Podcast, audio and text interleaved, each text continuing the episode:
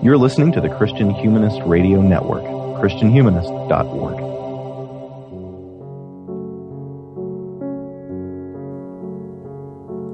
Augustine of Hippo is one of the fathers of Western Christianity, a doctor of the Church. No theologian was more widely revered in medieval Europe, and his thought continues to be foundational in both the Roman Catholic and Protestant traditions. But Augustine wasn't European and only half Roman, and his Christianity was as blended as his ethnic heritage. What difference might that cultural and religious blending have made in the life and thought of Augustine? To answer this question, Justo Gonzalez applies an insight from Latin American theology, the concept of the mestizo, one who combines and inhabits two backgrounds. The result is an insightful and fresh analysis of Augustine that anchors the cerebral patristic writer in the gritty, surprisingly familiar realities of the diverse Roman world. I'm David Grubbs, your host for this episode of Christian Humanist Profiles, and with us today is Dr. Justo Gonzalez, church historian, historical theologian, and author of The Mestizo Augustine, a theologian between two cultures. Welcome to Christian Humanist Profiles, Dr. Gonzalez. Thank you. So, to begin, what is a mestizo? What resources from history and culture are you drawing on for the concept of mestizaje? Well, the word mestizo comes from a Latin word, actually, a, a not ancient Latin, but a late Latin word that means uh, mixed. And it was a Spanish form that was used, and still is used in Latin America, uh, to refer to a person who is uh, of mixed blood, usually half Indian and half European. Uh, so it was originally used in a very pejorative sense. Um, the mestizo was uh, not quite a Spaniard, not quite a, a, a well, even if, if uh, the children of a Spaniard in Latin America were still called criollos. In other words, there were people who are uh, native, but they are really from Spain. The people who are mixed uh, with an Indian are called were called mestizos, and that was really a a very pejorative term, and it meant that somehow you did not have the culture, you did not have the background, and you did not have the ability, and you were always going to be subjected to being a second-class citizen. Now that began changing at some point later especially in Mexico, uh, by the mid 19th century, and by uh, the beginning of of the 20th century, it was clear that uh, the the word was beginning to be to become a sign of uh, identity for Mexican reality, and from there is spread, is spread out to other places in Latin America.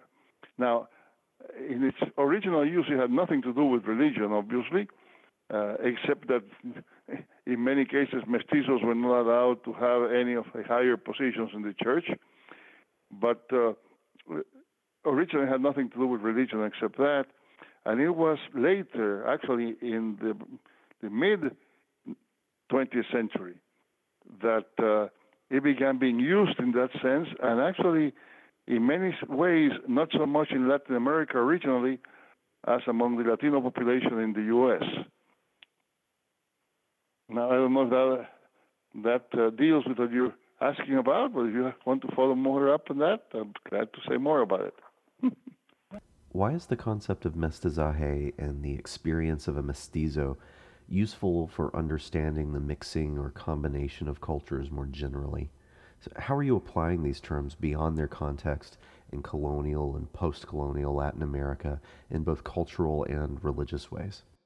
Yeah, well, let me begin by saying that uh, uh, the application of the notion of mestizaje uh, to uh, issues of theology and so on is not at all uh, my creation.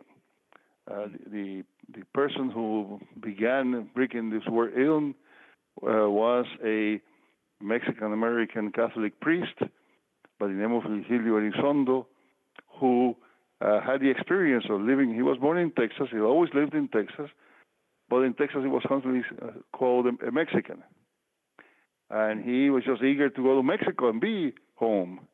Well, when he got to Mexico, he discovered that he was a Yankee, a gringo. And so uh, it is that uh, being of both and being of neither that is the basic nature of mestizaje. Now, that was just his personal experience. Then I think he drew from two sources. One is that there was a uh, very well known philosopher in Mexico who, in order to uh, refute the notions that were beginning to be common in the early 20th century and eventually led to even the Nazism and all that, the notion that uh, somehow uh, there's a purity of race and there's a superior race that somehow uh, is moving the world forward. Uh, this man said that that's not true, that actually the greatest movements in the world come uh, precisely from uh, mixed cultures and, and, mixed realities, and and uh, so and that the world is really moving towards a cosmic race, and um, Mexico is the beginning of that. And Elizondo picked up on that, but he also picked up on the notion of Jesus as a Galilean, and a Galilean was a Jew who was not a real Jew in many ways. From the point of view of the people in Judea, in Jerusalem and around, a Galilean was almost a Gentile. Actually, you know, remember that they're called Galilee of the Gentiles. And but from the point of view of the Romans, a Galilean was a Jew.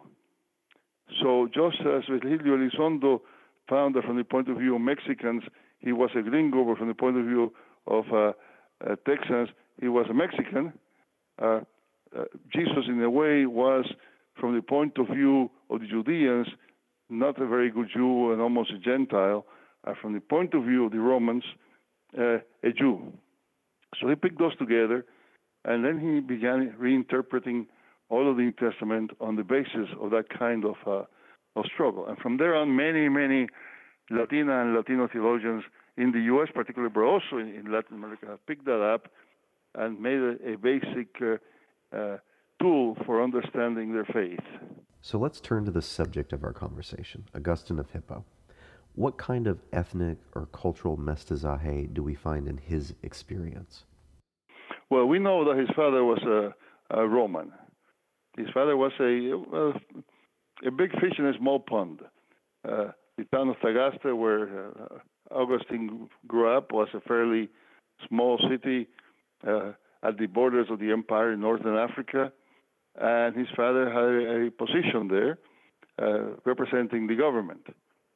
Uh, his mother, uh, we know nothing literally, I mean, nobody ever says anything about her own heritage among ancient culture, ancient writers. But the name of her mother, Monica, is connected to the name of a Berber goddess, an African goddess by the name of Mon. And uh, so it is quite likely that his mother was of uh, Berber or yeah Berber origin. We can talk a bit later about Berber and Punic and all that, but of Berber origin. Uh, his grandmother, I mean Patrick's mother, made life impossible for Monica when she married her father, his father. In other words, uh, she didn't like. She she probably felt, and here we are sort of guessing, but she probably felt that uh, by marrying uh, an African, a, a, Berber, Patrick was uh, uh, sort of stopping or impeding his own career in the civil service of Rome. That he was, was now stuck in a particular place, the particular place where he was, and that may have been true. That's exactly that's where he remained and that's where he died. So she made life impossible for Monica. But the other thing that's interesting is that Monica herself uh, was a Christian. Uh, Patrick, Augustine's father, was not. And uh, Monica wanted to make sure that her son was a Christian. Uh, she had difficult situations with her husband. Augustine practically says that she was verbally abused, at least verbally, perhaps more, by Patrick. And uh, but she still wanted her son, because she knew that her son was bright, she wanted her son to be able to move ahead in the world. And so she agreed with Patrick that he had to have the best possible Greek or Roman education available. But at the same time, he wanted her, she wanted him to be a Christian the way she was. And Christianity in North Africa was very much connected to the ancient uh, African culture that had been there before Christians arrived and even before Romans arrived. And so a whole lot of Augustine's life, early life, is precisely somehow the, how do you manage those two? Um, now, I think what eventually happens with, with a, a real mestizo uh, doesn't really know, well, now I am going to be this, now I am going to be that. Uh, a real mestizo just reacts to various things, uh, drawing from both backgrounds, and doesn't necessarily make make a conscious decision. Well, now I'm going to be, you know, a Latin American. Now I'm going to be a, a North American, or now I'm going to be Texan. Now I'm going to be Mexican, whatever. Uh, so as mestizaje takes place, is obviously there's, tension within the person, but that person doesn't live constantly making those decisions. I, I don't think that Augustine stopped to say, say oh, here, uh, what the Romans told me helped me. But what I say is that as you study his theology and his life, you can see that at some points he has recourse to his Roman upbringing, at some other points in his life he has recourse to his African upbringing. Could you say a little bit more about the indigenous population of Roman North Africa? You've mentioned both Punic inhabitants and Berber inhabitants. So, what are the difference between the two? Because, uh, as I understand it, they're not interchangeable. No, they did not, but they were uh, practically they were in in Augustine's time. That's a problem. uh, the original population there um, was uh, Berber. They spoke a language that's still spoken, um, obviously with a great deal of development, but it's basically uh, the what's now called Libyan, which is now again uh, one of the official languages of some other various cultures and countries in North Africa, whose official languages are not only Arabic but also Libyan. Uh, so it, it's a language that still remains. It's a culture that still remains. Now these people were conquered by the Phoenicians. the people in the Bible are called Philistines were also Phoenicians, and they come to uh, to North Africa, and because there's a connection between, uh, even in English, you have a connection between the f sound and the p sound, they become called the Punics. And uh, the, the, Punics are, are the, the people of Phoenician origin who now come and conquered the, the Berbers and run on, run the show, uh, making use of Berber labor, the, the, the typical kind of, of situation you have in a in an imperial colonial relationship. Then come the Romans, and they conquer the Punics. And so now you have these three tiers. But for, from the point of view of the Romans, everybody who was there before they were there was a Punic, by which they now mean an African. so when uh, Augustine, for instance, says that he didn't speak Punic too well, what does that mean? Does that mean that he didn't speak the Phoenician language or he did not speak the Libyan language? And to this day, uh, scholars are not agreed. And as you can imagine, very often even uh, nationalism and things get mixed up with that. Uh, people in North Africa say that it was uh, the, uh, the Libyan language, and people in Spain say that it was a Punic language because it, the Spanish also were conquered by the Phoenicians and were part of that background. So, but basically, it is very difficult to distinguish in the writings of that time, in the Latin writers of that time, between uh, who's a, a, who descends from the Phoenicians and who descends from the Berbers. They're all, from the point of view of Latin-speaking people, they're all Punics. In Augustine's Confessions, he tells a story from his schoolboy days. You probably recall it of reading Virgil's Aeneid and weeping for Dido. Now, he makes a different point out of that story in the Confessions, but could his tears for Dido indicate Punic sympathies, uh, perhaps identifying her with his mother? I, I think that may, that's possible. That's possible. Uh, uh, he. I am not sure that he was ever completely uh, at home in uh, in Latin culture. And it's possible there are various places where he uh, that comes up. Uh, that, that passage in the Confessions is one of them. Uh, he claims that he does not speak Punic, but that again, what does that mean? Does that mean that he doesn't know it at all, or that he is not able to preach in it? and that again relates very much to the uh, the experience of many many Latinos, Latinas in this country. They tell you, I don't speak Spanish. But by that, they don't mean that they really don't know it. What they mean is they haven't studied, they are not fluent in it, but they do understand it. And some people think that when uh, Augustine was visiting the city of Hippo, and the bishop, a man by the name of Valerius, sort of tricked him into, well, tricked the church into forcing him, to, forcing Augustine to be ordained. Part of his agenda was that Valerius himself was Greek. He spoke uh, Latin more or less, but he had a very difficult, great difficulty communicating with the native population. And he saw this man now who was very respected by then and who was able at least to communicate the population with the population. Now that's again speculation, but there, there are places like that that you see all through the history and the writings of Augustine when that comes up.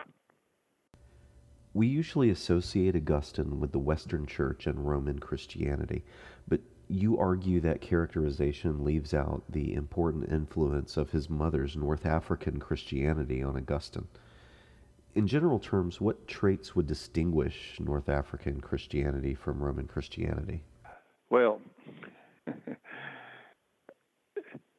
first of all, uh, Roman Christianity, at least uh, the literary re- remains we have of it, all through the early centuries was really a, a sort of Greek, uh, Jewish Greek Christianity, and very slowly it's making its way into the old Latin population of Rome.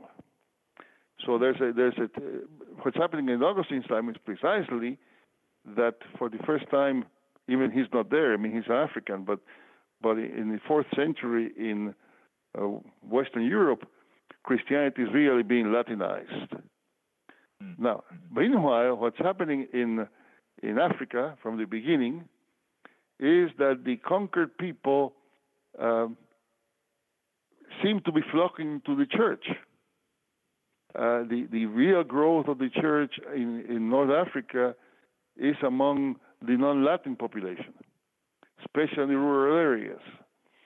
And uh, there has again been a lot of discussion as to to what degree this was partially because Christianity became a sort of protest against uh, the Roman Empire and Romanism, Romanity, or whatever. Um, now, that Christianity that developed in North Africa is uh, very moralistic, very rigoristic. Uh, people are appreciated particularly by their uh, um, their own personal piety, by the, by their conduct, not by their position and that's that's also true of all of uh, of uh, the old Berber society. Uh, people are, are have authority not by function, but by action, by by what they do, and, and so on. Uh, in, in, Roman Christianity that's developing, you're picking up the tr- Roman tradition of law, which obviously was the great thing of which uh, the Romans prided themselves, and uh, in that tradition, people's authority does not come from their behavior; it comes from their position, uh, from their from their official position. Now, obviously, if they misbehave, you can depose them, but their misbehavior itself does not uh, do not does not uh, depose them, does not declare invalidate their authority until proper authorities invalidate that authority. So, what you have in in North Africa is a Christianity that is uh, uh, very counterculture because the, the, the, dominant culture is uh, is Roman, who is very proud of its being different, and even so, it's in North Africa that Christian Latin literature begins. You have practically nobody in, in around Rome or, in Western Europe who is a Christian writing in Latin until the fourth century and even then it's not in Rome. It's, it's the main figure is is Ambrose, who's up in Milan. so uh, Roman Latin Christianity is just beginning to develop uh, in the late third, early fourth century, just before Augustine is born, and it's still taking shape as he's growing up. Now, the Christianity that he's growing up, now something has happened. Now the empire has become Christian. And that, uh, that mass of Christians who had been preparing for martyrdom, who, who were proud that, that they were against uh, the power uh, that was oppressing them, against the empire and against uh, the colonial power, if you want to put it that way. Now they find that the uh, the church and the empire are becoming allied, and that uh, Christianity no longer has that uh, countercultural dimension because now the dominant culture is becoming Christian. Mm. And it's at that point that you get huge schismatic movements in North Africa. And basically, Donatism. And by the way, uh, most of people in Tagaste, in, in Augustine's birth town, most of the natives were Donatists until very shortly before Augustine himself was born. And he still had fairly close relatives who were still Donatists. Uh, so uh, you have that, that tension. I don't know if that, that answers your question, but feel free to answer more, to ask more. your description of the rigorous moral tendencies in North African Christianity is reminding me of the much earlier Christian writer Tertullian, who was also a North African and was telling Christians to forsake the theaters, don't go to gladiatorial combat, uh, be cautious about who you buy furniture for from. Um, uh, you could go to school, but you probably shouldn't teach school. Uh, that he see, certainly seems to be an exemplar of this pattern that you're talking about. Yes, yes, uh, that appears constantly in North Africa Christianity, and some of it is going to move into uh, Latin Christianity. Um, so that you have in Latin Christianity that kind of tendency in many cases. You know, uh, you stay away from anything that that uh, might uh, uh, defile you, uh, and, and the list of things that defile you is uh, rather long. yeah. and, and, yes, uh, Tertullian was the first person. Well, there's another one that may um, may dispute that place, but he was really the first person in the church to write in Latin, and the other one was also an African. So. Did North African Christianity have the same interest and I guess enthusiasm for monasticism that you see in Egypt with uh, people like Athanasius writing his uh, his life of Saint Anthony of the Desert, things like that. Not so much, not so much because uh, well, what happens in North Africa, I mean in, in Egypt, is uh, you have a sort of flight to the desert. Actually, the word anchorite, which we use today to refer to somebody who lives out there alone, uh, originally meant fugitive. so uh, uh, anybody who was a fugitive from the law was an anchorite, and and uh, these people uh, went to the desert because they were fleeing from society because society had now become, uh, you know corrupted. Uh, I mean, society has always been corrupted, but now the church has been society, united with that society, and they want to be out of it. I think you have the same tendency in North Africa, except in North Africa, it doesn't turn out to be mysticism. It tends to be a sort of a militant separatism. The, the monks in, in Egypt never uh, broke with the organized church. They had difficulties with it, and one or two were fairly strange but they never became a movement against the organized uh, church, the hierarchical church. In North Africa, they did. In North Africa, what happens is you get entire communities that refuse to accept the authority of the church as it's now taking shape under under Roman uh, power. So you have you don't have the same thing. As a matter of fact, uh, the the monastic uh, movement that de- develops in Africa is uh, in North Africa, meaning west of, of Egypt, is uh, uh, fairly small, and one of his leaders is Augustine himself, who creates a sort of community, not because he wants to be a monk, but because he's he has he's buying into the old Greek philosophical tradition that the best life is the idle life of the philosopher, and you in a community of people that talk with you about philosophy. And Augustine's dream was to be able to spend his life uh, with a uh, small group of people that he had gathered uh, until he was pulled out of that by the by being ordained, and then he one of his, the things that he required of the bishop there, before he would be ordained was that he be allowed to create a similar community in Hippo, where he was going to be a bishop. So you don't have that kind of, you don't have monasticism in that sense of going to the desert in uh, in Western North Africa. You eventually get it first in in the Roman world because uh, people are traveling back and forth and uh, bringing uh, you know, Eastern monasticism into the into the Western Church. So, what do we know about Augustine growing up as a mestizo? I teach at Houston Baptist University, uh, a, a really diverse university in a really diverse city. And for a lot of my students, they're growing up between two cultures. So, what experiences did Augustine have that my students also with similar experiences could identify with? Well, uh, we, uh, we know very little about uh, uh, the actual thought of Augustine really as he was growing up, except what he tells us ourselves, himself.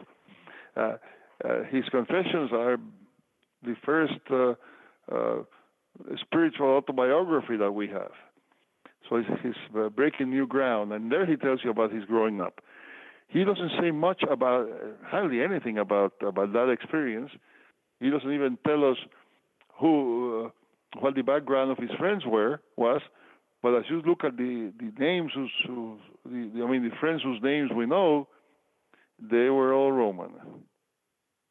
So again, you have the impression that, as what happens so often in other mestizos cultures, as, as happens very often wherever you have immigrants, communi- immigrant communities in this country, uh, apparently his parents and probably his mother agrees with that, are trying to make sure that he grow up, grows up as Roman as possible. So th- that's one thing that seems uh, fairly clear. The, uh, he, uh, his friends that he plays with, the, the, the friends are going to be his dear friends for life. The people that he are, are people who are basically of Roman culture. Uh, th- that's about as far as we can go about growing up that way. Now, I suppose if he's like growing up in Texas, I suppose that the the words that he most learned in in uh, the native language of the Berbers were all the cur- all the cuss words. yeah, probably. Well, I'd like to turn now to the ways Augustine's mestizo experience shaped his ministry as a pastor and a theologian. You argue that Augustine drew on the resources of his diverse cultural and theological heritages to deal with crises in the church. What are some examples of that? Well, uh, look, for instance, at the Donatist controversy. What happens at that point, just as the story is usually told, is that uh, the there's a schism after the persecutions end uh, because the some people in North Africa insist that they were, they had not fallen during the persecution, and the only people whose uh, ordination is valid are those who did not fall during the persecution, and anybody who is in communion with anybody who uh, fell according to the way they tell the story uh, is also fallen, and so every other Christian church is invalid because they're in communion with these people, and we we are the ones who really have the authority because we did not fall. Now that is very very similar to what I was telling you earlier about how uh, authority does not depend on uh, on function, but but on the manner that, but put it this way, it does not depend on on position, but in the manner in which you function in that position. So that a king is a king or a leader is a leader until another leader comes who's stronger and can do better. And at that point, uh, the, the, there's no sense of usurpation. It's just the way that history moves, and that's the way societies work. And now the old kings has to be set aside because there's a new one who is more efficient. Well, that is translated then to the, to the same question of holiness. Uh, uh, a person's uh, position in the church does not depend on what they were named, whether they're whether the ordination who who made them a bishop. It depends particularly on how faithful they have been. If they are not absolutely faithful the way I understand them to be faithful, they are wrong and, and they no longer have authority. Now that's a bit of a caricature, but that's basically what is going on in among the Donatist movement in North Africa. At that point, Augustine draws on Roman law and Roman tradition, where a person is an authority because they have been put in authority by the law and by proper authorities. So that uh, uh, a bishop is a bishop, and his uh, ordinations are valid, and the sacraments of those ordained by them are valid, not because of who they are, but simply because of the action of God through these people. So a Donatist would say, when a priest who is not uh, uh, worthy offers the sacrament, the sacrament is not valid. Augustine would say, when a priest who's not worthy, if he is a proper authority, his sacrament is valid. Obviously, the pastoral reason for that is that you cannot live your whole life wondering whether the baptism you received was good because the person who baptized you was good or not, and you cannot begin wondering about whether communion that you're taking is real communion because of the worthiness or unworthiness of the one who gives it to you. Now, so what Augustine does in that case is he draws on Roman law, and he talks about the church on the basis of that system of, of authority.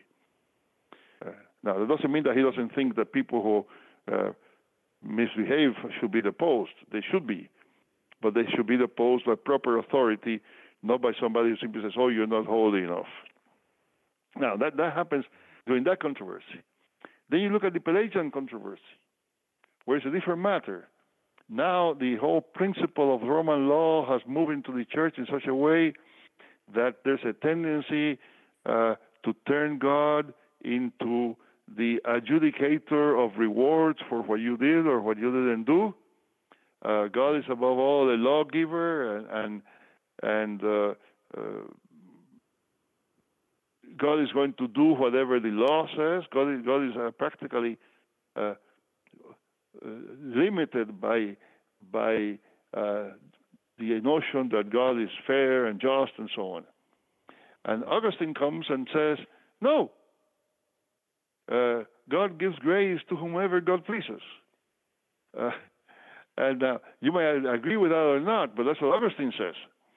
And he says that because uh, he his God is very much like that uh, ancient African uh, leader or chief or whatever who has authority because uh, I mean there is no law about them. Uh, they are the ones who, by acting in a certain way, make the law. And, and, and so uh, the fact that God decides that some people are going to be uh, saved out of the rest of humanity, who, which is a mass of perdition, that is God's business. And I cannot simply say, well, that cannot be possible because God is just, which is what the Pelagians said. So, so you get during that controversy, part of what's happening is that he's now drawing on a very different notion of, of what authority is than he did when he was dealing with the Donatists. Uh, the, the, now he's looking at God with the, with the same understanding of authority that a Berber would look at the understanding of authority, and not the way a Roman would look at the understanding of authority. So that Augustine's theology of grace has to do with a Berber chief's right to be generous as he wills and not follow some Roman law of rewards and punishments? That's right. Exactly, exactly. Mm-hmm. And obviously, from the point of view of uh, the Romans, that makes God capricious and unreliable. So you, you have there, you see, and I'm, I'm not, I don't, think, I'm not saying that he said, now let me see, if here I draw from my African background, I can say this. I just say that the way that he is responding to these various issues uh, is by bringing resources that he has from his own double background. So this is not conscious culture code switching on his part, you'd say? No, I don't think so. I don't think so. But it happens even at the end. I mean, at the end, when he, after not, not quite at the end, but after the fall of the of, of Rome, sack of Rome in 410 and so on, when he's writing uh, the city of God, uh, he can do what no real Roman would do. Mm-hmm. He can make a contrast, a, a, very radical contrast between the city of God and the human city, which obviously uh, the, the, incarnation of the human city in his time is Rome and the Roman system, the Roman Empire. Mm-hmm. And while Jerome is over there in, in Palestine bemoaning that the Roman has fallen, uh, Augustine is saying, well, now why did Rome fall?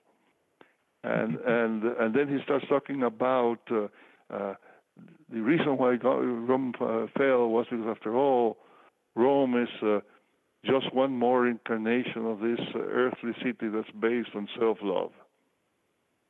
Uh, he can do that because he is somewhat detached from Rome. I'm interested in how the rigor of his mother's North African Christianity stuck with Augustine do you think that's what attracted him to Manichaeanism? It, it seemed to have some of the same moral tone as that North African Christianity, but without the uh, additional beliefs that the educated Roman Augustine seemed to think were sort of silly and, and, and incredible at that point in his life. That's right. Yeah. Actually, yeah the way he understood Manichaeism made it very positive to him because it seemed to be at first like it embodied the sort of strict morality of his mother, take, taking it even beyond that, uh, but at the same time it made sense. At least it claimed to make sense. Mm-hmm. And what eventually makes him leave Manichaeism behind is that he decides that the claims uh, of making sense uh, by Manichaeism were false. And uh, what happens is that somehow he now begins making, uh, he now begins developing a sense that the problem that he had with intellectual problems that he had with his mother's religion are solved much better with the Greco-Roman background that he also has. And in some ways, that's what Augustine, I mean, what Ambrose helps him to do. He goes to the cathedral in Milan to hear Ambrose preach because he teaches, I mean, he, Augustine, teaches uh, rhetoric, and uh, he wants to see, um, hear this man who's famous for his speeches. And then he suddenly discovers that the way that this man is interpreting the Bible Uh, uh, matches not only on the one hand uh, what Monica had told him, but particularly uh, the need for him to find intellectual solution to some of the problems that he had with the problem of evil and so on. That's really fascinating to me because it seems as if even when he was living in a way that was the opposite of what his mother's North African Christian standards were, that he always felt the urge to live up to those standards, even if he didn't hold the beliefs that made those standards intelligible. He he still felt that th- those were the standards to reach, uh, even if uh, by means of another philosophy or another faith. Yes, that's right. That's right.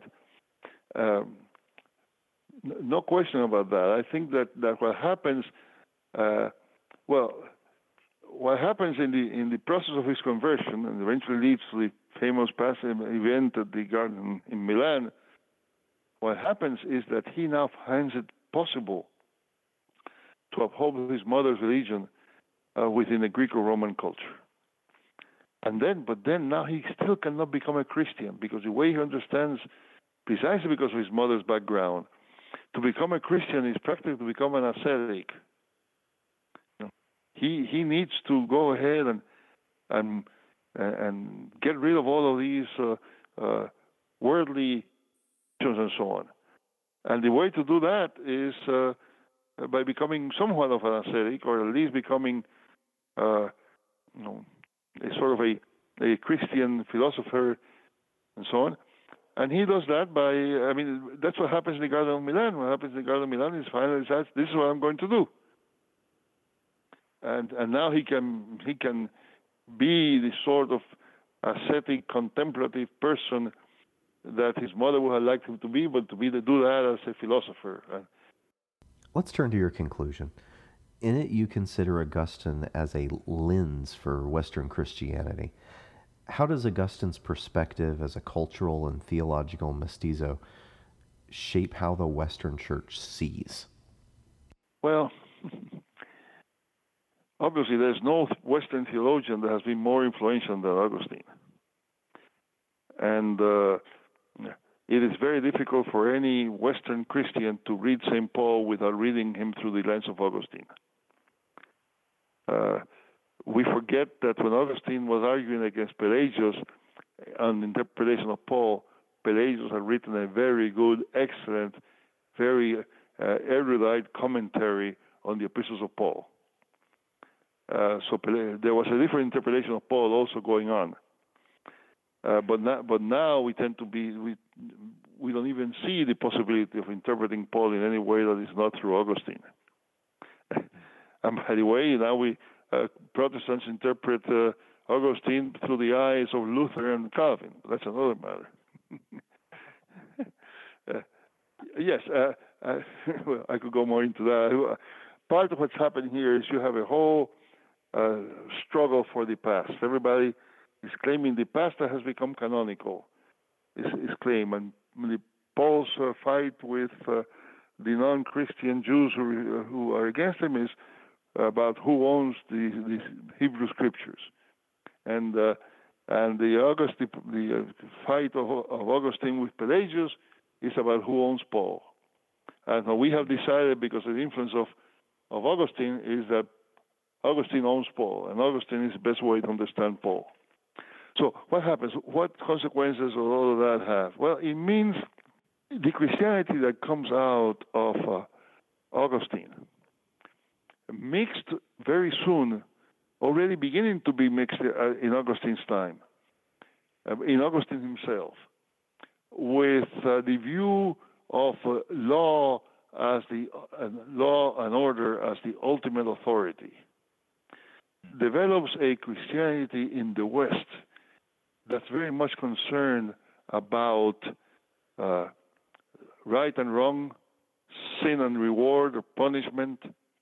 Uh, it, it, that's why in the West the question of of sins are committed after baptism becomes so crucial because uh, uh, it is all about what I owe God and, and, how do I pay what I owe God and all that. And I think that even though Augustine doesn't quite go that way. Augustine leans that way.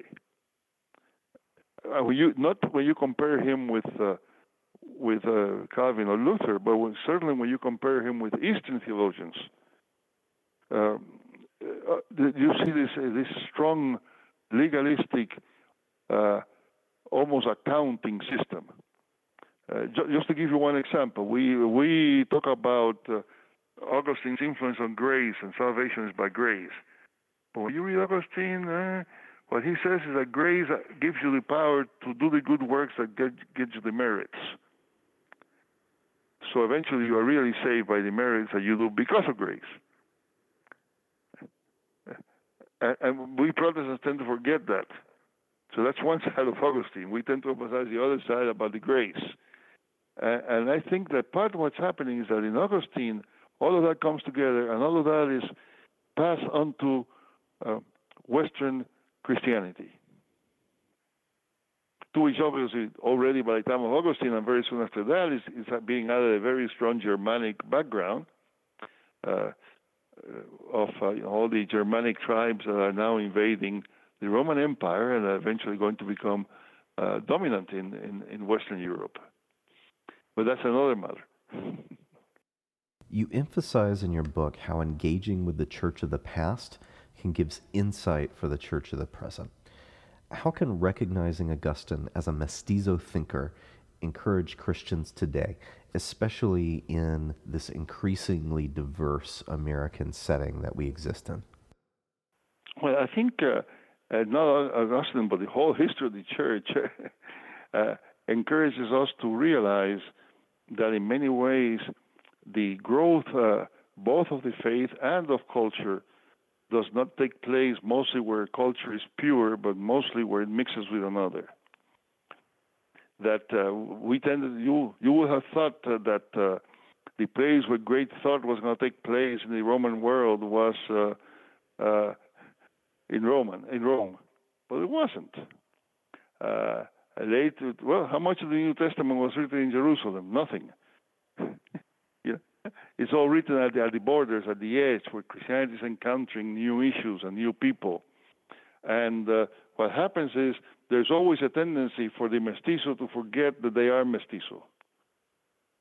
Uh, uh, you know, precisely because Monica wanted her son to be uh, Greco-Roman and to move in the Greco-Roman world.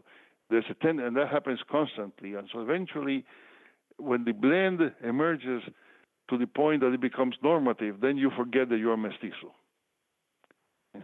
And then uh, you are not able to, to be open to other mestizajes that are happening around you and to which you are invited. So that I think that looking at Augustine and realizing that the, the normative theology of Western Christianity uh, has that, that character in it uh, should help us today in all the dialogues that are emerging because of uh, that mixture you're talking about. And obviously, that that has to do both with religion and theology on the one hand, and with culture and society on the other. Uh, because part of what's happening today, as you very well know, is that uh, there is a bemoaning of uh, these encounters that you're describing. And there are people who say, well, we have to keep uh, those who are different outside because they don't belong with us, because they're going to change who we are. Well, if we don't change who we are, we're not getting anywhere. On Christian Humanist Profiles, we let our guests have the last word. So, what would you like our listeners to consider about our topic as we finish this conversation? Well, I think what I would like them to consider is what I just said that, first of all, that they realize their own mestizaje, and secondly, that whether they claim it and that they see the value of it, and that then they begin figuring out what sort of mestizaje God is calling us onto today. Uh, so that instead of thinking in terms of uh, uh, purity uh, in the sense of just being exactly the same way as my father and my mother were and going all the way back to generations, rather than thinking in those terms, thinking about what is God doing, uh, mixing us up with all these other people? and, and, how we open, and what does that mean, and how we understand the gospel, and how, what does it mean about how we organize society, and so on. So uh, to me, Augustine is uh, the, well, obviously my interest in Augustine for other reasons, but uh, but this particular book is basically just trying to say, hey, look at this. If you probe into reality in this particular thing, you make a probe into this the importance of this great man who was Augustine, uh, you see something that's very relevant for today. But if you want the very, very last word, I suppose the very last word is either Amen or Maranatha. well, dear listeners, that's all we have time for today. I've enjoyed this conversation. I thank you for coming on to Christian Humanist Profiles, Dr. Gonzalez. Well, thank you very much. We've been talking today with Dr. Justo Gonzalez, author of The Mestizo Augustine, a theologian between two cultures, uh, put out by IVP Academic. There will be a link to that book's website on our blog, ChristianHumanist.org, so be looking for that. You can make comments on this episode in the comments section of that blog post at christianhumanist.org. You can also send us an email at thechristianhumanist at gmail.com or you can post on our Facebook wall. You can like us on Facebook. We appreciate that. You can also, if iTunes is the way that you access to Christian Humanist profiles, you can give us good reviews. It's one of the ways you can help more people find us. In the meanwhile, I'm David Grubbs. I've been your host for this Christian Humanist Profiles.